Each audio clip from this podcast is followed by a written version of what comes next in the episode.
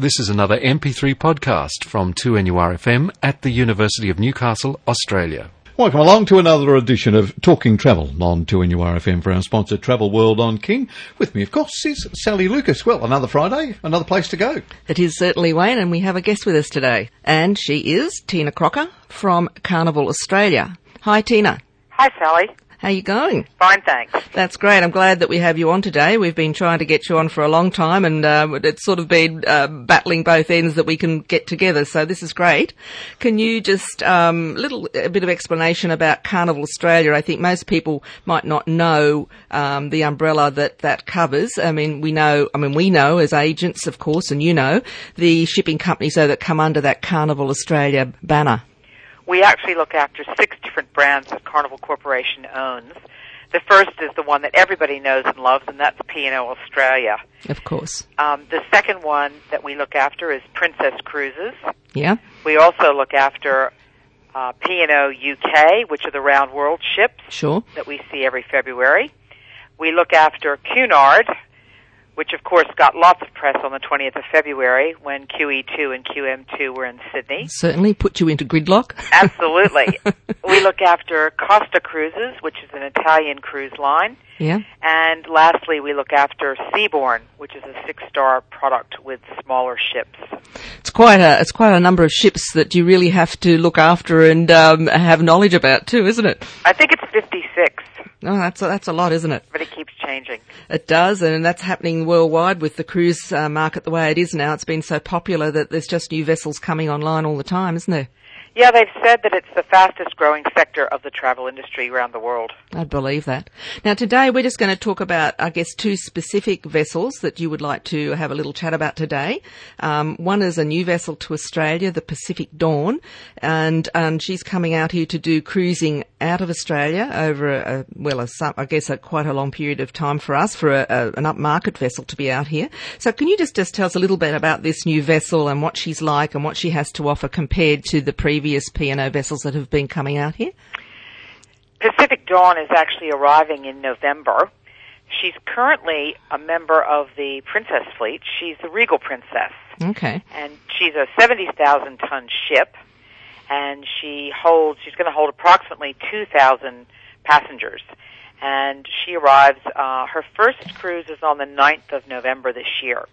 But what's really exciting for us is that her arrival will sort of um, begin a new era in cruising of the South Pacific for P&O Australia because this ship um, was built in 1991 and it's a long way from what we have right now in the Pacific Sun sailing out of Sydney. Pacific Sun only has 10 balcony cabins and the Pacific Dawn will have in total 184 cabins with private balconies. That's wonderful, isn't it, to be able to offer that style of cruising um, on a regular basis to all the wonderful Australian cruise passengers? Yeah, I think a lot of people now have experienced um, cruising in other parts of the world. They might have been to Alaska or Europe. That's right. And they really, um, if they've had a balcony cabin, it's sort of once you go balcony, you never go back. Like going business class as opposed to economy, okay? I suppose flying on a plane. exactly the same. exactly. Exactly the same. So the ship will be um, a much sort of better, younger ship than we've ever had in the P&O Australia fleet. The product on board, though, will remain uh, our traditional delivery of, you know, catering to everyone. Uh, we have a huge family market, uh, lots of people uh, with children traveling, particularly in school holidays. Uh, but really, our passengers' age ranges from two all the way up to 102. Yeah. And you're just doing the normal cruising of the Pacific region like we have you know, experienced in the past on these particular itineraries on the Dawn? Yes. Yes. Um, Pacific Dawn will call Sydney home, and right. she will be doing a series of cruises anywhere from 8 to 14 nights, um, with the exception of in June of 08, so next year, yes. she's going to be doing a special voyage out to Tahiti and the islands, and it's going to be a 28 night uh, sailing. And I think, from what I know, balconies have already sold out on that particular voyage. Uh, but we do have good space available on other grades. Well, it's a wonderful itinerary. I've actually got it in front of me at the moment. I mean, the, what you're seeing is, you know, Noumea, in New Caledonia, of course, Nuku'alofa and Vavau in Tonga. You've got Rarotonga in the Cook Islands, Raiatea, Papeete, Moorea, Bora Bora in French Polynesia. Then you've got Pago Pago in American Samoa, Apia in Western, Tin Can Island at Tonga, Savu Savu in Fiji, with Levuka and Suva as well, and Dravuni Island, and back to Sydney. So, I mean, it's a wonderful Pacific itinerary, isn't it? It's it's a fabulous itinerary, and the best news is that you don't have to fly. exactly, as we say, unpack once, lay back and enjoy. Absolutely. Okay, well, let's hope that's given our uh, listeners today something to um, think about now with Pacific Dawn, that they now have a new, really much more, if you like, salubrious vessel out here to cruise on, which is great for Australians and great for everybody, I feel, that we're going to have that standard of cruising out here on a regular basis. And the new brochure will be out in about um, a couple of weeks, and that will take the program all the way through until January 09. Now we're going to talk about Princess this time and the fact that we are losing Pacific Princess, which has been cruising out here for a few years now, and she's being replaced by Sun Princess starting November this year through to March next year. Again, I'd like you just to explain to people out there the difference between maybe the Pacific Princess and this new vessel, or new to us, the Sun Princess coming out here for this cruise market in summer. Well, the Pacific Princess is a 30,000 ton vessel that holds 670 passengers, and um, it's sort of an intimate style of, of boutique cruising, and uh, we've had the vessel for five years, but we're looking forward next year, 07, summer of 708, to welcoming her big sister, the Sun Princess. Right. Now, the Sun Princess is approximately um, three times the capacity. It holds about 2,000 people, mm. and it's a 77,000 ton vessel. Okay. But the best part about it is that it's got 400 balcony cabins, and that is more cabins than Pacific Princess had in total. Wow. So with the focus on balconies, yes. um, it's, you know, the capacity is something that we are really excited about. Of course, yeah. And to be able to offer, you should say, that standard again, that level up. To, with more private balcony staterooms. A lot of um, a lot of passengers may have um, seen or even sailed on this ship in Alaska, Okay. Um, it's been doing the Alaska summer season for a number of years. Okay. Yeah, so people could be familiar with it, uh, as you say, if they've done that Alaskan time. Now, with Princess 2, do they um, also cater to families? Absolutely, um, particularly on this ship as opposed to Pacific Princess, which we've had in the past. This ship has got wonderful kids facilities uh, for all the different ages, and we have some itineraries next summer that will really suit um, the family market from Christmas right straight through January, which is when we know the families want to travel. Sure. So we have um, a Christmas cruise and a New Year's cruise and a school holidays cruise, specifically designed for everyone. We also have in the program four round trip New Zealand departures. Yep. So sail out of Sydney and back to Sydney, and two round Australia 28 night itineraries, which I think now have have filled. Um, but you know you can always wait list. You never know your chances.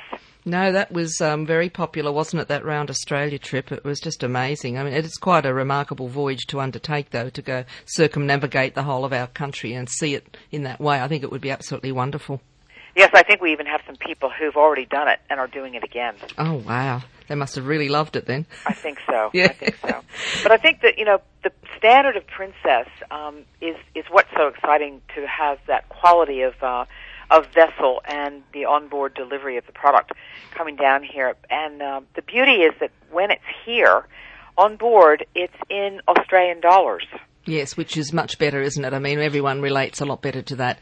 You even read letters to the editor I have in papers where they've been on various different cruise companies and thought it was going to be in Australian dollars and, you know, found it was in US and struggled with it and the conversion and all that. So I think if it's in Aussie dollars for, for we Aussies out here, it does make life a lot easier. Well, we're Australianizing the ship for six months. So not only are we uh, converting it to Australian dollars on board, but we're also putting on Australian entertainment. Yeah. Um, and we're also putting on Australian wines and products on board that uh, the Australian market wants. Oh, that's good. That's great to hear, actually, and it's good to support the local industry anyway. That's right. You know, so that's an excellent thing. And also, we've got another exciting itinerary, haven't we, happening with uh, Sun Princess, like we did on the Dawn with the Pearls of Tahiti. Um, she's going to be doing an incredible 42 night China Japan itinerary, I believe. She will be, but that won't be happening until March of 09. It's a long way off, but as you say, look how far ahead the Around Australia trip booked out. So can people actually book on this yet or just register?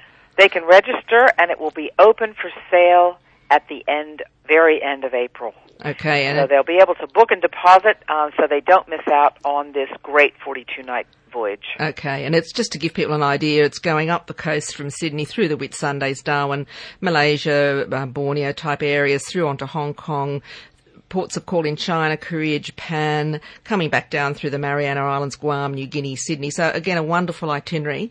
And also just before you go, because I know we're getting close to the end here, Tina, there is another vessel coming out, a sister again to Sun, the Dawn Princess. So we're going to be um, lucky enough to actually have two princesses out here.